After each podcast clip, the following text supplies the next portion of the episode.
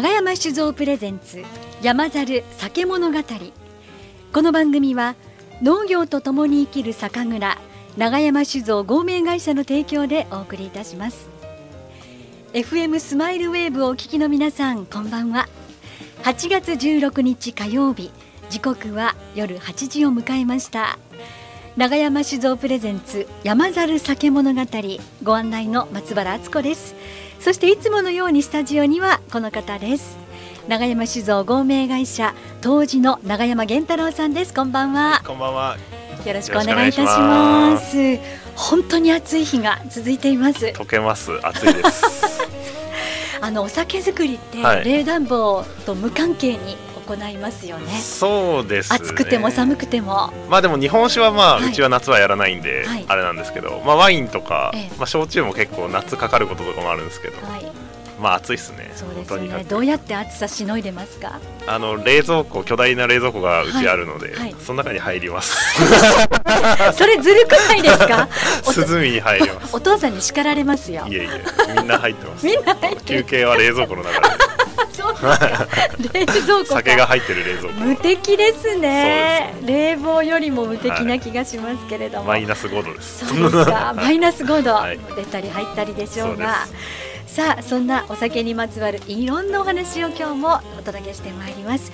1時間よろしくお付き合いください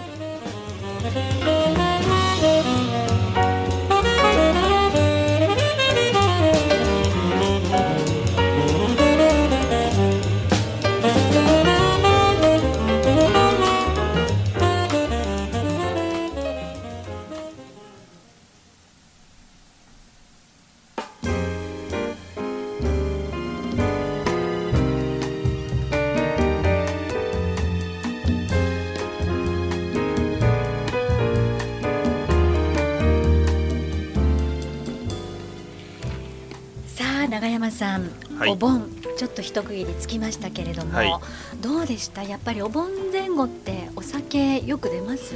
まあえっと最近もそうですけどあの帰省されたお客さんとか地元に帰ってきたなんでしょう県外に住んでるけど地元に帰ってきたとかあと普通に夏休みで旅行してる人とか結構今年は去年より全然多いです。あ、そうですか。はい、やっぱりこういろんな制限が緩和されて、はい、はいはいはい皆さんもそういう自由な動きに伴ってということですね。酒蔵巡ってますみたいな人とかも昨日来たし。あ、そうですか。はい、結構活発。まあコロナは今大変ですけど、うん、去年より活発な気はするんですけどね。どうなんですかね。なるほど。はそうですか。ね、お中元シーズンもちょっと一心地ついたんだと思いますけれども、はい、やっぱりこう送れば地元のお酒。そうですね、ね、外からやってきた人にもおもてなしは地元のお酒っていう、はい、そういう気持ちになりますよね。そうですね。あの特に山猿は最近あの贈り物には病去る山猿っていうのをしてるんで、うんうん。うん、一升瓶だと一生山猿ということ病にならないお酒ということで、はい、あのそれでもうご利用ししていこうかなと。思ってこのコロナもね。お中元商商商品は、ね、逆手に取りたいというですよね。病去るお酒でいこうという、はい、さあそして、えー、今回の番組は、はい、そんなお酒を作る従業員の方、はい、いわゆる蔵人、はい、お二人に来ていただいているということなんですよね。そうですね私はとっても楽しみにしておりました。お名前をご紹介させていただきます。長山酒造合名会社蔵人の鬼久保修一さん。そして猪瀬隆さんのお二人です。こんばんは。こんばんは。よろしくお願いいたします。よろしくお願いします。あともう一人おいでになるんですよねあそうもう一人います、はい、はい、計4人でうちは日本酒作ってるので、はい、松崎健一さんという方がおいでになりますが、はい、今日はちょっとご都合で、はい。はい。えー、おいでになれませんがいずれまたぜひ、はい、あの話を伺ってまいりたいと思います。さあ蔵人酒蔵で働く人ですよね、そうですね。今日の一日はどんなことをしていらしたんですか肉保さん？えっ、ー、と僕の方はえっ、ー、とワインのえっ、ー、と畑を今栽培してるんですけど、はい、ブドウの、はい、ブドウの栽培です、ね、はい、そちらの管理をはいしてました。そうですか。はい日本酒だけじゃないですもんね。そうですね。あの頭おかしいぐらいいろんな種類のお酒作ってるんで。そのうちビールとか言い出すんじゃないかな。いや、それは本当どうなんですかね。はい、じゃあ、えー、ぶどうの実の管理、はいえっ、とよくね社長が草刈りをしましたってはい。投稿してらっしゃるんですが、今の管理っていうとどんなことなさるんですか？今はですねあのつるがどんどんブドウのつるがどんどん伸びるのでそれのえっ、とえっ、と先端を切っていや先端を切るとですね脇芽がどんどんうん、出てきて、はい。えっ、とブドウにの房にですね栄養が集まらなくなっちゃはい、って、はい。それの脇芽を嗅いでいく作業を主にしてます。じゃあその一粒の実に、はい、えー、こう行き渡るようにというようなことですね。はい暑い中本当にお疲れ様です。そして猪瀬さん、今日の一日はどんなことなさってたんですか？えー、と今日はですね、あのーまあ、いつもの例年通りというかこの時期はあの瓶詰めの作業をして、まあ、在庫とか少なくなってきたものを補充するという業務を主にしてます。そうですか、瓶詰め。はいえっ、とお酒作りは一段落してますから、はい、そうですね。今度はいろんな商品名に分かれますよね。ここからはい先、それに、えーよって詰めている作業。そうですね。いろんな、はまあ種類を詰めて、まあ日によって詰められるのがまあ一種類二種類とかだったりするんで、うんまあそれであの回数をどんどん使って、まあ足りないものを足りないものをとはい。なるほど。蔵人とはいえ、いろんな作業をなさるんですね。そううちよもやワインなど。そううちはとにかく規模がちっちゃいんで、だからなんでしょう結構あのでかい蔵多いじゃないですかいろいろ山口県もそうですけど、はいであのうちとかぐらいの規模が多分一番なんなんていうんでしょう一番最初から一番最後まで全部できるサイズ感の蔵なんですよ。あうんの全員が最初から最後まで携われるというか。だからお米最初お米洗って麹作るところから日本酒始まりますけど最後商品にしてリリースするとこまで自分らでやるんで、っうん。ていう規模が今のうちぐらいの規模かなあーなるほどのはこれが大きい規模になると分担してしまって。もう毎日米洗うとかはい。になっちゃうんですけど、ああそっか。それつまんないんで。正直お米洗ってばっかりはつまらない。いやそれ全部 全部できてやっぱねすよなんか流れがというか、分かった方がおもろいじゃないですかもの作るのって。ね、お酒作ってるっていうような工程を感じられる。となると,、えー、と今日おいでになれなかった松崎さん含めて、うん。全部で4名はい。がお酒を作ってる。そうですそうです。そうですか。なるほど。チーム源太郎いやっていうわけでもないですけどというわけでもないまあそうですそうでしょうかね、うんいやチーム山猿ですねチーム山あ、はいい、いですね、はいチーム山猿ということで皆さんがお作りになっていますがさあ蔵人っていうお仕事、はいそうたくさんいらっしゃらないですよねいや少ないでしょう、ね、はい、どうしてこの道に入られたのかなどなど伺ってまいりたいと思うのですがまずはですね猪瀬さん、はい、はい、この道何年ですか今ですね、えーっとこちら中山酒造では10年。でトータルだと私は今12年になります。12年。はい、はい、となるとえっ、とさっき年を伺いました。33歳、33ですね。はい、ということはもう学校卒業してこの道にずすぐに入りになった。はい、もう卒業してからもうすぐ、ねそうですか、なぜ蔵人になろうと思われたんですか？何か出会いやきっかけがおありだったんでしょうか？そうですね。あのもともとあの私の父があの仕事で、まあ、種類の卸を、まあ、仕事をしてて結構それで家でお酒の話っていうこともするのが多く多くて。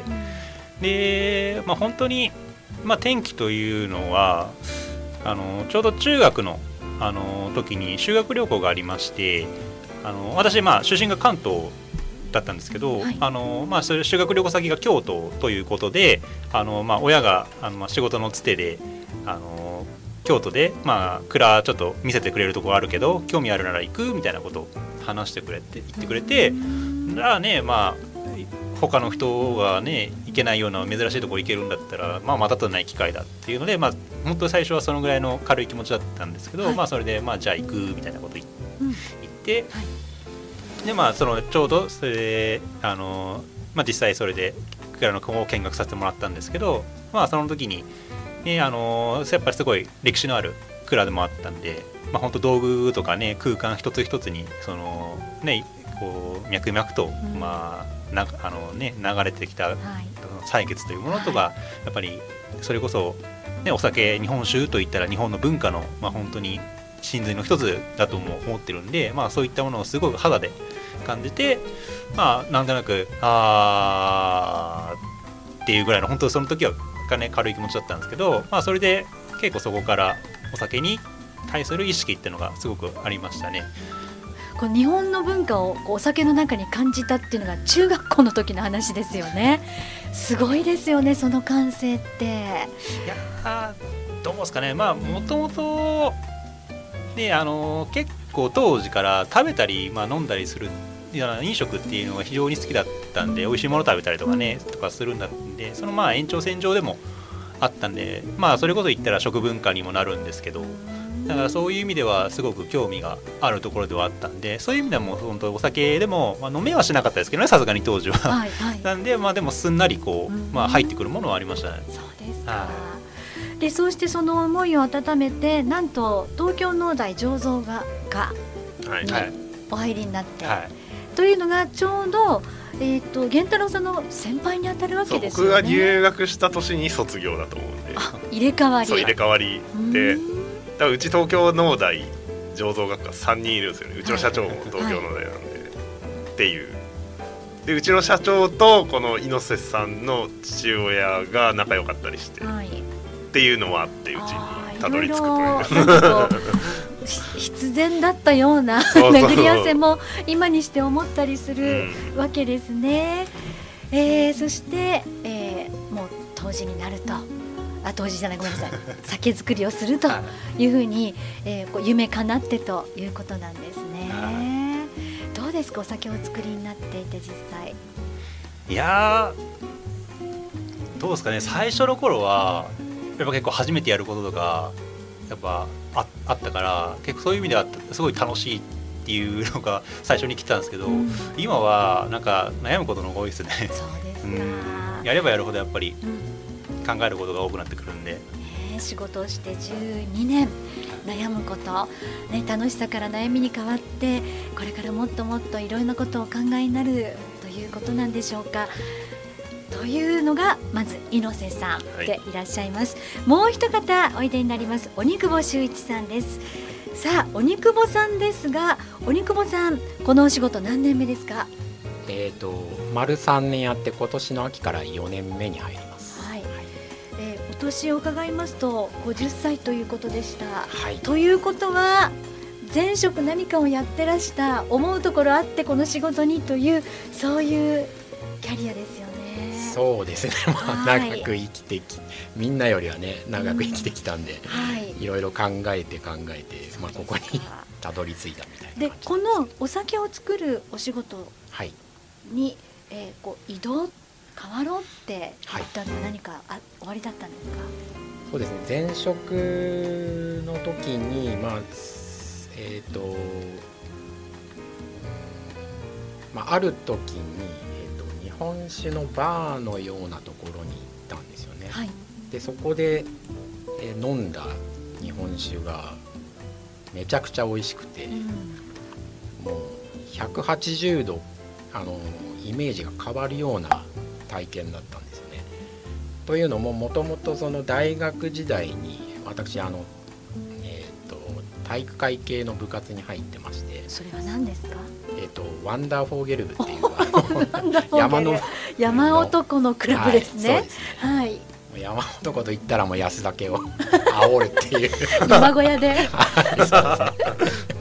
車に乗らない世界だから飲めますよね。そうですあもう全然。ははい。い、これはあるんですけど、まあ、そこでついたイメージはもう本当安酒を無理やり飲むみたいなうん。のがあったのでもうそこでマイナスイメージがついてた時に、まあ、そこのバーで飲んだ酒がとっても美味しくてこれはいつかなんかえっ、と酒造りの現場に携れん携われないものかなという思いをそこで、えー、と感じたというか思ったんですよね。今お年が50歳でいらっしゃいます、はい。それがまあ4年ぐらい前のことはい。ですよね、はい。でもこうサラリーマンとして働き盛りの時の転職っていうのは、はい。ご家族とかのことを考えるといろいろそうですね。大きな決断だったんじゃないかと思うんですが、はい、子供も3人おりまして、はい。ちょうどまあ受験とか重なる時でですね、えーとまあ、今ちょっと転職はどうなのかっていうのがあったんですけども、はい、私が奥さんだったらすごく言います。それがですね逆にうちのええ。あの妻がですね、はい。このままその、まあ、今の職でずっと定年までやっていけるのかみたいなうん。ことをちょっと問われましてですね、はい。うんまあ悶々としてたっていうのもあってあ、それまでね。ははい。い。でそこで考え直してですね、まあ、給料やなんやらっていう、まあ、問題もあるんですけど、まあ、自分のやりたいことをあの推し進めていった方がいいんじゃないのかっていうことをちょっと奥様誘われのさ諭されたというか。ね、諭された逆に。そうなんです、まあ、協力的なそうですか説得逆でしたね。はい、そうですね。でそこで動き動いて、はい。えーとまあ、求人を探してあ探し始めてですね。まあいろいろ、まあ、ちょっと期間はあったんですけど、まあ、縁があってその永山酒造さんに、はい、お世話になることができました。そうですか。は飲んだお酒が美味しくてはい。これを作る仕事に従事したいはい。というようなことでした。実際になさってみていかがですやもうやることやることが全部新鮮でですね、えっ、と、まあ、僕もその大して事前に調べなかったっていうのもあるんですけども、まあ、麹を触るところからですねあと、まあ、酒房から、えーとまあ、さ酒造りの大元からですね、えー、と管理することを、まあ、学んだりしてですね実際その、えー、と酒が徐々にできていくっていう段階を目の当たりにして本当に何て言うんですかね。もう充実感でいっぱいです。そうですか、はあの時日本酒バーに行ったい、はい。一つのきっかけそしそうですね。て奥様にはい。逆に背中を押されたっていうことで。そうです。ねそうですか。なんかこう人生ってすごい展開ですねそう思うと。そう思うとそうですよね。うん。どこで変わるかわからないですよね。そうですか。充実という言葉はね源太郎さん、はい。こう雇用なさる側から言うと何より嬉しい言葉ですね。そうですね。でまあ僕もなんて言うんでしょう。当時がなんか前の当時だから僕の前の当時の話結構するじゃないですか、はい。であのそっから80歳のそうそうそう。でそっからじゃあやと前の当時が辞めますってなってで新チームを作るわけですよ、はい。そっから、はい。でってなった時にで前の当時がすごい言ってたのがこれ何回も言ってますけど麹で5年酒母で5年もろみで10年で言ってますうん。で要するに20年経たんと全部の仕事はできんぞみたいな感じなんですけど、はい。うちはもう麹酒母もろみ1年なんで。えトトータル1年？そうもういやそうもう1年でもうマスターするぐらいはい全部、とにかく全部をやるうんっていう方が僕はそっちの方がおもろいと思ってるんでもの作るにのことって。なんかあのよくあるじゃないですかあの、はい。なんて言うんでしょう下積み期間みたいな、はいはい。あのこの世で一番嫌いな言葉なんですよ下積み期間って。ままだゆとり世代特有の。うんなんかそれすごい感じなんか搾取されてみたいなそういうイメージがあるんでそれよりはもう分かんなくてもいきなりもう物触るところから行った方が僕は絶対いいと思ってるんで。そういったことで新チームスタートしそう。ってていうのはもうかなり意識してやってます。そうもういきなり麹触るみたいな。い最初は触っちゃいけなかったんだ。それはそれはもう昭和のしょしょあのあれだと思いますよ。職人たちはそうだと思いますうん。昔はうん令和には令和のやり方ということなんでしょうかね。お酒の作り方は変わらないけれども今には今のスピリットで皆さん望んでいらっしゃるというようなことです。さあ蔵人のお話面白くなってきました。どんどんと伺ってまいりたいと思いますが、ここで一曲お送りいたしましょう。今日はですね蔵人のお二方それぞれにリクエストいただいておりまして最初が鬼久保さんのリクエストでドラゴンアッシュのアンビシャス、はい。これはどうしてこの曲をリクエストくださったんですか？えっと僕がですねその前職の前にさらに農業をやってたんですけど、はい。何をお作りだったんでしょう？ええっと切り花でですうん。ねトルコギキョウっていう、はい、花を作ってたんですよ。夏のね、はい。涼やかな花夏ですよね、の、はい、花ですけど、大好きです。ね、すごい綺麗なバラによく似たはい。感じのタイプなんですけど、まあ、その時に、あのーまあ、作業をしながらよくラジオを聴いてたんですよ。はい。ででその時に、まあ、よくかかってた曲が「まあ、ドラゴンアッシュで」でそこそれがそれを聞いてすすごいいいなと思ったあのきっかけになった曲です。ね。あそうですか。はい。はい、じゃあお花を育てていた時のはい。ことも思い出していただきながら、えーこちらお送りいたします。ドラゴンアッシュです。アンビシアス長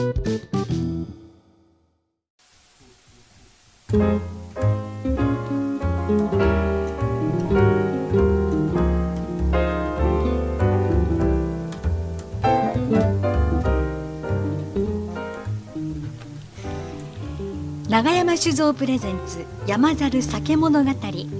この番組は農業と生きる酒蔵長山酒造合名会社の提供でお送りしております。ご案内は松原敦子です。そして今日のスタジオには当時の長山源太郎さんほか蔵人の鬼久保修一さん猪瀬隆さんお二人においでいただいております。いやーそれにしても年齢も違って、はい。でキャリアも違っていて、はい。それからこうお酒作りをね携わりたいっていったこう動機もそれぞれで、はいはいはなんかいろんな人がお酒作ってるんだな。そうなんですね面白いですね。僕がだから一番年下なんですよ、そうなりますよね。そうです。20代の源太郎さん。で、えー、と猪瀬さん33歳で30代。で松崎さんが40代。40代。はい、で鬼久保さんが50代。といの年齢幅の広さとか、はい。キャリアとか、はい。こうお酒作りのきっかけとかもバラバラですけれどもそのことって何かお酒作りにこう影響していたりとかあります、まあ面白さとか。そうですね。まあ一つの年齢の層がめっちゃ固まってるとかよりはいろんな意見が出ていいんじゃないですかね。お酒作り云々っていうよりもどっちかというとその商品化？商品にするっていうそのいろいろアイディアがいろんな層から出るっていうのがいいんじゃないかなと。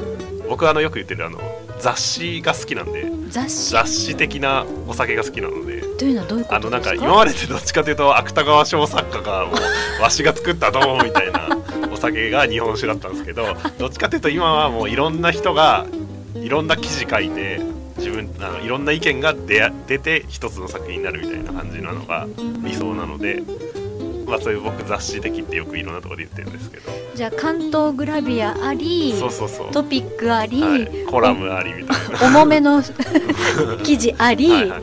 連載小説ちょっとエッチななりとか。もういろんな人がもうとにかくもう自由にいろんなもの書いてうん。それをバッてまとめて作品になるみたいな方が今っぽいっていうかうちに合ってるなみたいな感じがあってそうですかそれを言うとやっぱりかつてその80代の当時の方がずっと守ってこられた、、はい。わゆる山猿ブランドから、源太郎さんになってからは大きく変わってるって長年のファンの方はその違いをよくよくお感じになってるでしょうね。で。しょうね。山猿最近チャラくなったっていうのは でもチャラいっていうのも味もラベルもチャラくなったっていうのはすごい言われるんですけど。まあでもポップになったっていう感じですね、うん。だからどっちかっていうとあの、ですよね、うん、ポップ化うんすることをまず意識したので。手を伸ばしやすい。っていううそそうそうそう。そうですね。それはかなり意識してます。チャラいも褒め言葉ですよねまあ チャラい。ってポップってに。いう言い方をしようと思います。でそのお酒を作ってらっしゃるのが、まあ、これまでねずっと代表して長山さん源太郎さんお話しくださっていましたが、はい。実はチーム山猿ということで、はいはい。こういったお顔ぶれの方がおいでだということでした。ははい、はい猪瀬さんお酒作りの面白さ大変さ悩みどんなところにそれぞれ感じてらっしゃいますか？面白さですね。えーっと面白さはやっぱりなんていうんですかねあのお酒ってそのまあ水米って言いますけどあのやっぱね私はあの農大の、えっと、醸造科を出たんで、まあ、その時にやっぱりべあの勉強しながら微生物に関してのことをやっぱり、あのね、専門的にやったんでそういった意味ではやっぱその微生物が作用してやっぱ自分の目に見えないところでこう変化が起こるということをこう目で見ているとやっぱそれが、まあ、自分やっぱり理解の範疇にあるものだったりするんで。そういう意味ではすごくああすげえなと思いながら見ててそういうのを見てるとやっぱすごい、あのー楽しいというかやっぱり思いますね。その目には見えない微生物の働きが、はこういわゆるその理論で言うと猪瀬さんには見える。い、そうですね。まあ頭では、うんあこういうことが起こってるんだっうんて思ってるけどやっぱり実際ねそれこそ100万一見にしかずじゃないですけど、はい。やっぱ目で見るものっていうのはやっぱ全然違うものがありますね。そうですか。習ったことを実践してそれが商品化されてっていう中に微生物か。そう。か。まあでもそれがなければね成立しないですもんねお酒作りっていうのはね。あと悩んでらっしゃるってさっきおっしゃってました。悩みはですねやっぱりその作れば作るほどな年月を重ねるとやっぱり自分の生産者としてのまあそのなんですかねまあ芯っていうのがやっぱできてくるんですけど芯。それと同時に、まあ、やっぱ私は生産者であると同時に消費者でもあるんで、うん。だから消費者のこの求めてるものとぱ生産者としての貫きたいものっていうのがやっぱどうしても食い違ってくる時っていうのがあってやっぱね結局お酒まあお酒ですけど、はい。あの最終的にはね飲まれて売れなきゃうん。あの結局次のお酒が作れないはい。っていうんでねそれあの、まあ、結構ねお酒とかもまあ芸術に関して例えられる方とかも言うと思うんですけどはい。例えば絵絵描いたりする時って、え結局描いたら終わりっていうかまあでそれでまあ好きな人が買っていくっていうそれこそ一人で始められたりもするんですけどお酒ってやっぱり企業会社があってやっぱ利益とかもあってっていうのでやっぱ売れなきゃいけない。売れなきゃやっぱ会社が回っていかないっていうことがあってやっぱ売れるお酒っていうのもねあの最終的にはやっぱ大事になってくるんですけど、はい。それとはまたやっぱ別にね作ってるとやっぱ自分ではあこうしたいなとか、本当はこうが良かったのになとか、結構そういうのもあったりするんでそういう意味ではそうそういったそのまあこうねこういろんなところでこう自分の思いとか世間的な流れ流れとかその流行りとかの中でやっぱりどうしても食い違ったりするっていうのがまあ今まで何回かあったりもしたんでそういう意味でははい。そこそこがやっぱ結構頭悩ましたところとかもありますね。こう作りたいものとは売れるもの、売るべきものっていうのが食い違う時どうやって折り合いつけるんですか？こういうのは何企画会議とかこう蔵人会議みたいなのでそうやですね。こう意見を出し合うんですか、そうですね。であの僕めっちゃす映画好きじゃないですか、はい、でスピルバーグめっちゃ好きなんですよ、うん。これなんか前も言ったかもしれないですけど、でスピルバーグと偉いとこって ET をちゃんと当てたことなんですよ。うん。わかります？はい、で ET ってめっちゃ最初バカにされててあれ子供が見る映画じゃんみたいなスピルバーグみたいなそんな監督が撮る映画なのかって思ってたんですけどそれを当てたことでちゃんと自分のやりたいもっとなんか尖った映画ができるようになったみたいなのがあってはい、だからどっちも大事なんですよね。どっていうのはすごい ET を作るまず ET を作ることも大事だし ET ができたことによってで僕らが見れためっちゃ尖った戦争映画とかスピルバーグの戦争映画とかもあるみたいなだから作家性と大衆性みたいな話でしょう。ねね、それをこう折り合いつけるっていうのは、うん。どこかでやっぱりその作りたいものをちょっとこう変えるなきゃいけないこともあったり。だからやりたいことをやれるブランドを去年1個作ったんであの自由枠というか ドランクモンキー。ドランクモンキー枠ね。そうそうそうそう、はいあそこで宮山錦。そう猪瀬さんがもともと長野の酒蔵にいたんで、まあ、そういうのもあったりしてじゃあ宮山って宮山錦で長野のさ米なんですけどそういうのを入れたりとかしてだからなんかそういうち小規模でもいいんで自分らがやりたいことをやる枠っていうのを最近作ったのは一個それはまああるかもしれないですね。じゃあお試し枠でそこ最大限試すあのあそう実験枠というか。山猿じゃやらないことをやる枠。ドランクモンキそうドランー枠ねクモンキー枠。はい。っていうのは一個それで一個ブランドを作ったのはあったかな。でもあのイベントでねそれあの出てましたけれども、うん。早々と売れてましたよドランクモンキー。そう、はい。あれなんかねお祭りで。えっ、人気なんですとななんだったかな。えっ、と和歌山公園はいはいはいでのお祭りに永山酒造さんブース出してらして、はいはい。はい、私あの後で行ったんですけどもう売れてなくなってました。うん。まあそういうなんかやりたいことをやった酒が売れるとやっぱ嬉しいです あの肉保さん、はい。こう売りたいものと、はい。えーあ売れるもの売るべきものと作りたいものがはい。こう、えー食い違う時の悩みってこれはお酒作りで、まあ、今話していただきましたけど長い人生あることですよね、仕事してると そうです、過去サラリーマン生活でも、はい。そういった葛藤っていうのは、はい。人生の中で形を変えてええ。あったことと思いますけれども、例えば、若い蔵人たちがこんなことで悩んでいるっていうのをはい。そのキャリアは少ないけれども人生のキャリアの熱いお肉坊さんははい。どんな風にご覧になってますか、そうですね、まあ、ちょっと悩みがあるって、まあ、聞いたのもちょっと初めてだった。んであそうですけど、そうですね、まあ、思うところとそうでない部分をマッチングうまくさせるっていうのは、まあ、どんな場面でもあると思うんですけど、まあ、そこは、まあ、話し合いだったりそうですねチームワークで、まあ、乗り切ってたらいいんじゃないかなと。うまく言えないですけれどまあ、過去はい。サラリーマン生活を捨ててはい。やりたいことをやるっていうところにはい。ご選択肢を持たれましたよね、えその経験をして言うと、はい。やりたいことやっちゃえみたいなアドバイスっていうのははい。一つもう真実かなと思ってみたりしました。なるほど。そうですね。まあ人生1回しかないんで、まあ、そこは、まあ、やれることをやったもん勝ちかなと思うんですよ。やらないで我慢してまあ悶々としてるよりも、まあ、やれることやって、まあ、失敗したらまあその時だみたいな。やれるんだったらはい。やってみたらっていうのってありますよね。そうですね。やりたいことがないよりいいですよね。ああ。なんか今日山猿の企画会議に参加させてもらってる感じになってきましでた も。やりたいことだらけなうんん、やりたいことがあるって。はいいや、それはでも鬼久保さんの人生の選択においても本当に素晴らしいことでしたよね。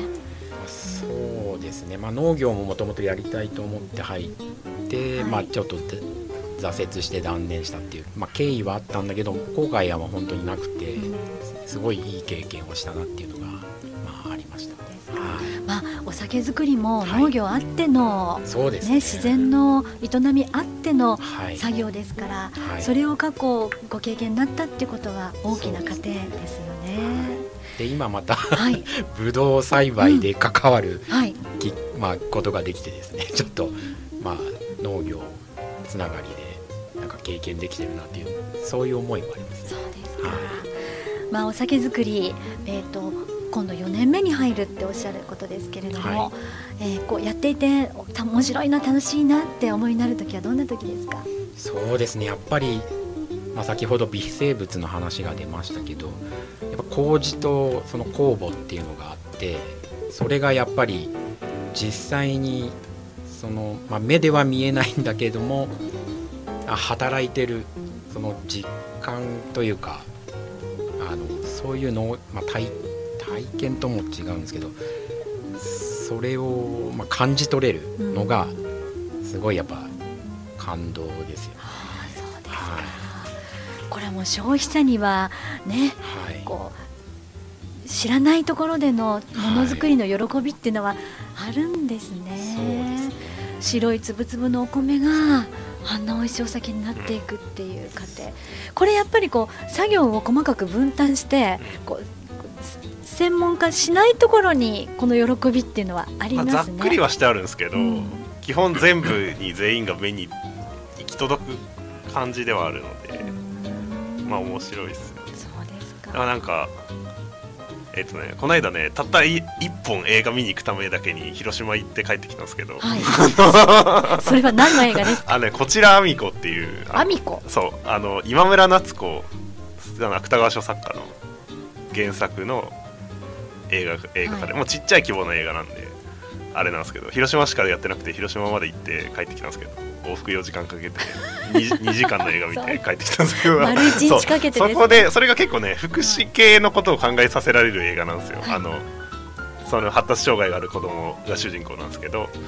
でだからめっちゃ日本酒作りに実は近いかもなと思って福祉系の仕事とか。でいあと妹がうち福祉系の仕事してるんですけど声なき者の声を聞く仕事やんってよく言われるんですよ、だからそういうなんかねそう実は我々は声なき者の声を聞く仕事なのかもしれないですよ。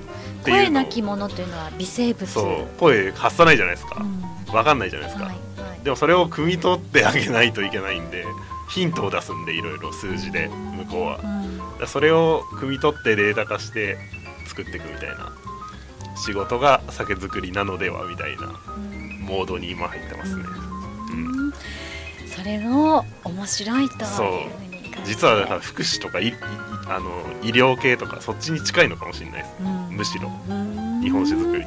いやーこれはもう新しいこう結びつきそう。ですね。マジでこちらアミコ良かったんで 見に行ってください、こちらアミコ？こちらアミコ。そうですかう今村夏子原作です。はい。さて、えーまあ、個性派の揃った蔵人うん。皆さんです。で先日、えー山口県の酒造組合主催の利き酒協議会があったと伺いました。で、えー山猿をお作りになる皆さんが参加されたということなんですがなんと猪瀬さん全体の中で2位という快挙を成したということですね、おめでとうございます。ありがとうございますえー伺うところでは15種類の、まあ、県内の蔵,、えー蔵から作られたお酒。これをまず、えーテイスティングするんですね。何か分かんない状態でテイスティングする、わからない状態目隠し目隠しです。目隠し。そうですか。で今度はそれをシャッフルしてこれがそれぞれ何なのかっていうことを当てる。ということです。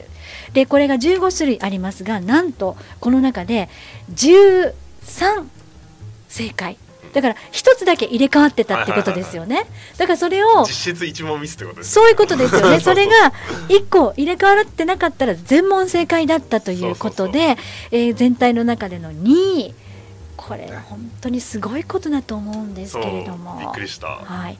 でさらにはこれが、えーいわゆる専門い家のジャッジに合わせたランキングではい。順番をつけられるという二重の二重でだからはい並び替える仕事ですね、ですよ仕事という。競技ですこれ聞き酒大会ってよくありますけれども、はいまあ難しい問題にトライなさったと思います。どういったところをこう、えーこう感じ取って、はいその一つをこうこれでこれであるというものにこう決められるんですか？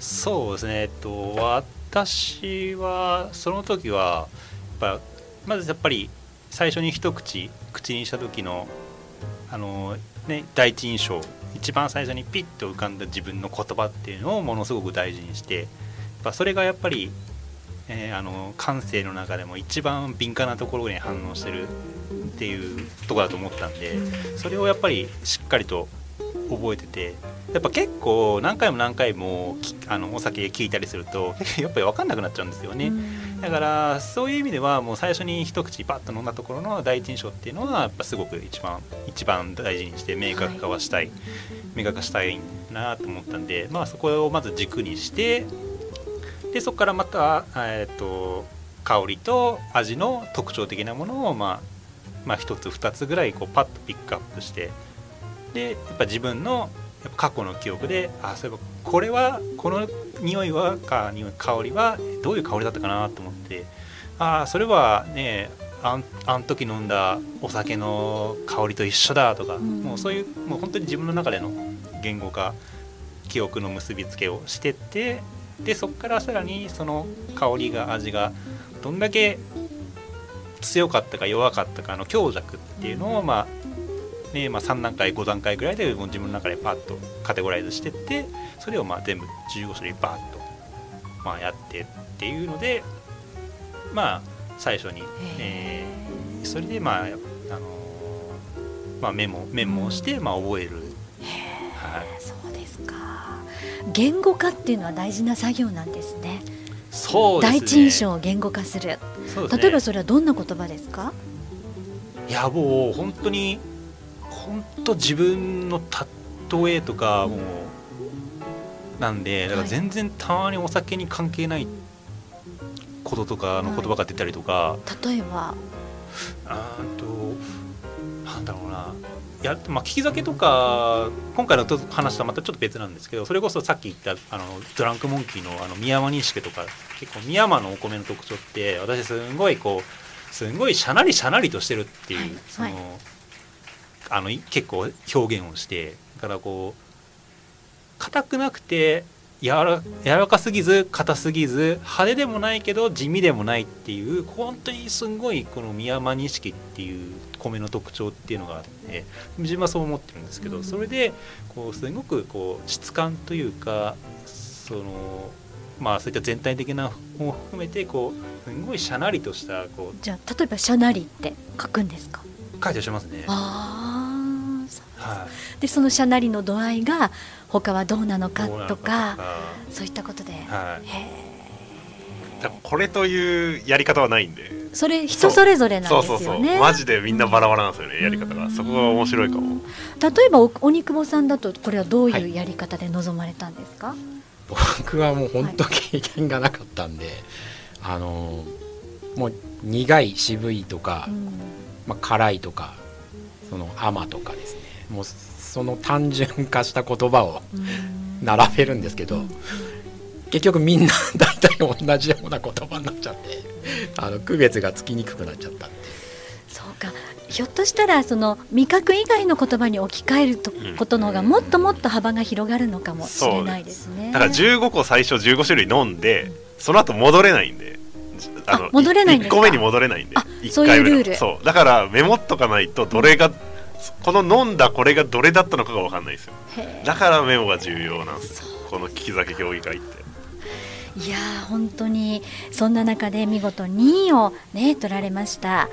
これ次もあったら絶対に今度は1位狙わなきゃいけない感じになりましたけれども、プレッシャーかかる中、はい、力を発揮してくださることと思います、え2曲目のリクエストいきましょう。猪瀬さんのリクエストでポルノグラフィティミュージックアワーです。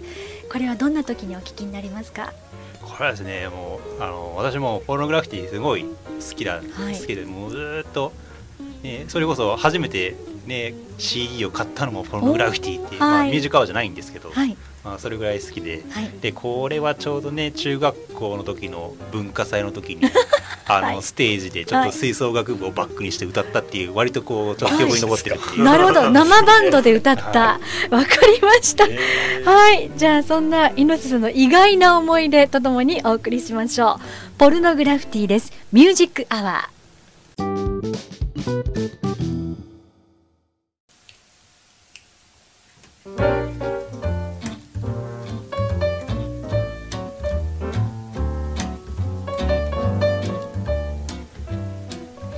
長山酒造プレゼンツ山猿酒物語。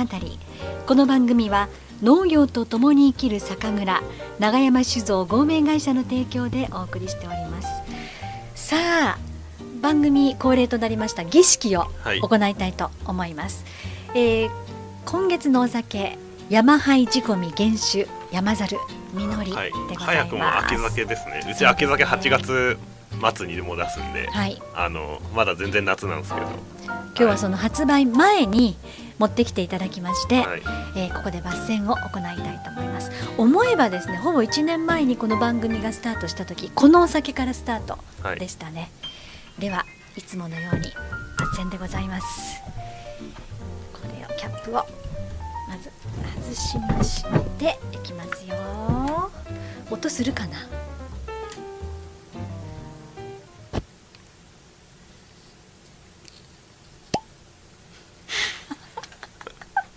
可愛い音前回と全然違う。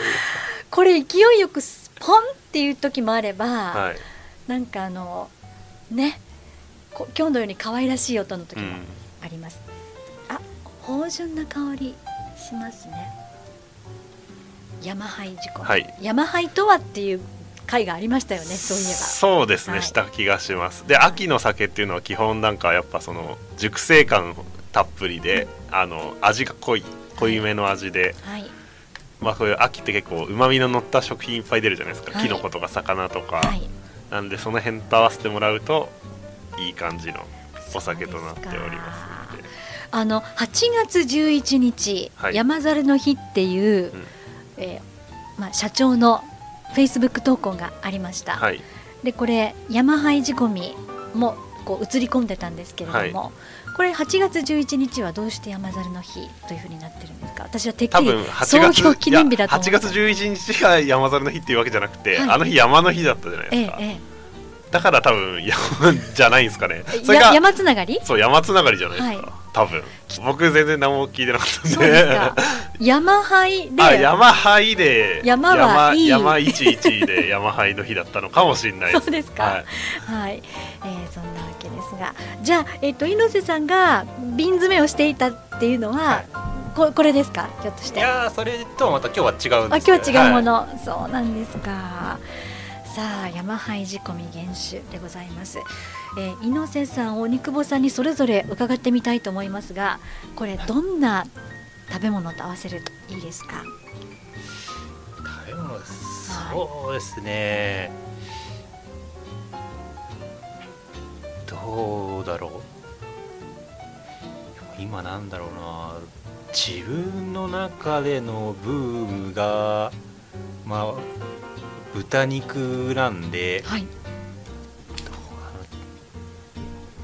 や結構ちょっとねやっぱ甘め甘め辛めの、まあ、タレか照り焼きとうか豚の生姜焼きとかいいかもしれない。ですねあとはもう、えーたまにこう思い立った時に豚の角煮とか永遠と煮込んで作ったりもするんで、はいなんかねそういうちょっと濃いめの味とか合わせてもいいかもなそうですか。ははい。鬼久保さんいかがでしょう？僕はそうですね、うん、何でも合うと思うんですけど、まあ、肉中心に、まあ、魚でも本当にえっ、とムニエルだったりとか、うんじゃあそういったあたりでですね、えー発売前ではありますけれども楽しませていただきたいと思います。よろしくお願いします。はい、源太郎さん、今日は蔵人のお二人ご紹介いただきましたけれども、はい。ユニークな顔ぶれで、そうですね。ね、本当にお仕事も弾みがつくのかなと思いますが、さあこの秋からもまたね、えーお仕事しっかり頑張っていただければと。そうですね。10月からはい、始まるんでまた日本酒が。はい、頑張りたいと忙しくなりますね。そうですね。はい、はい。というわけでお届けしてまいりました。長山酒造プレゼンツ山猿酒物語。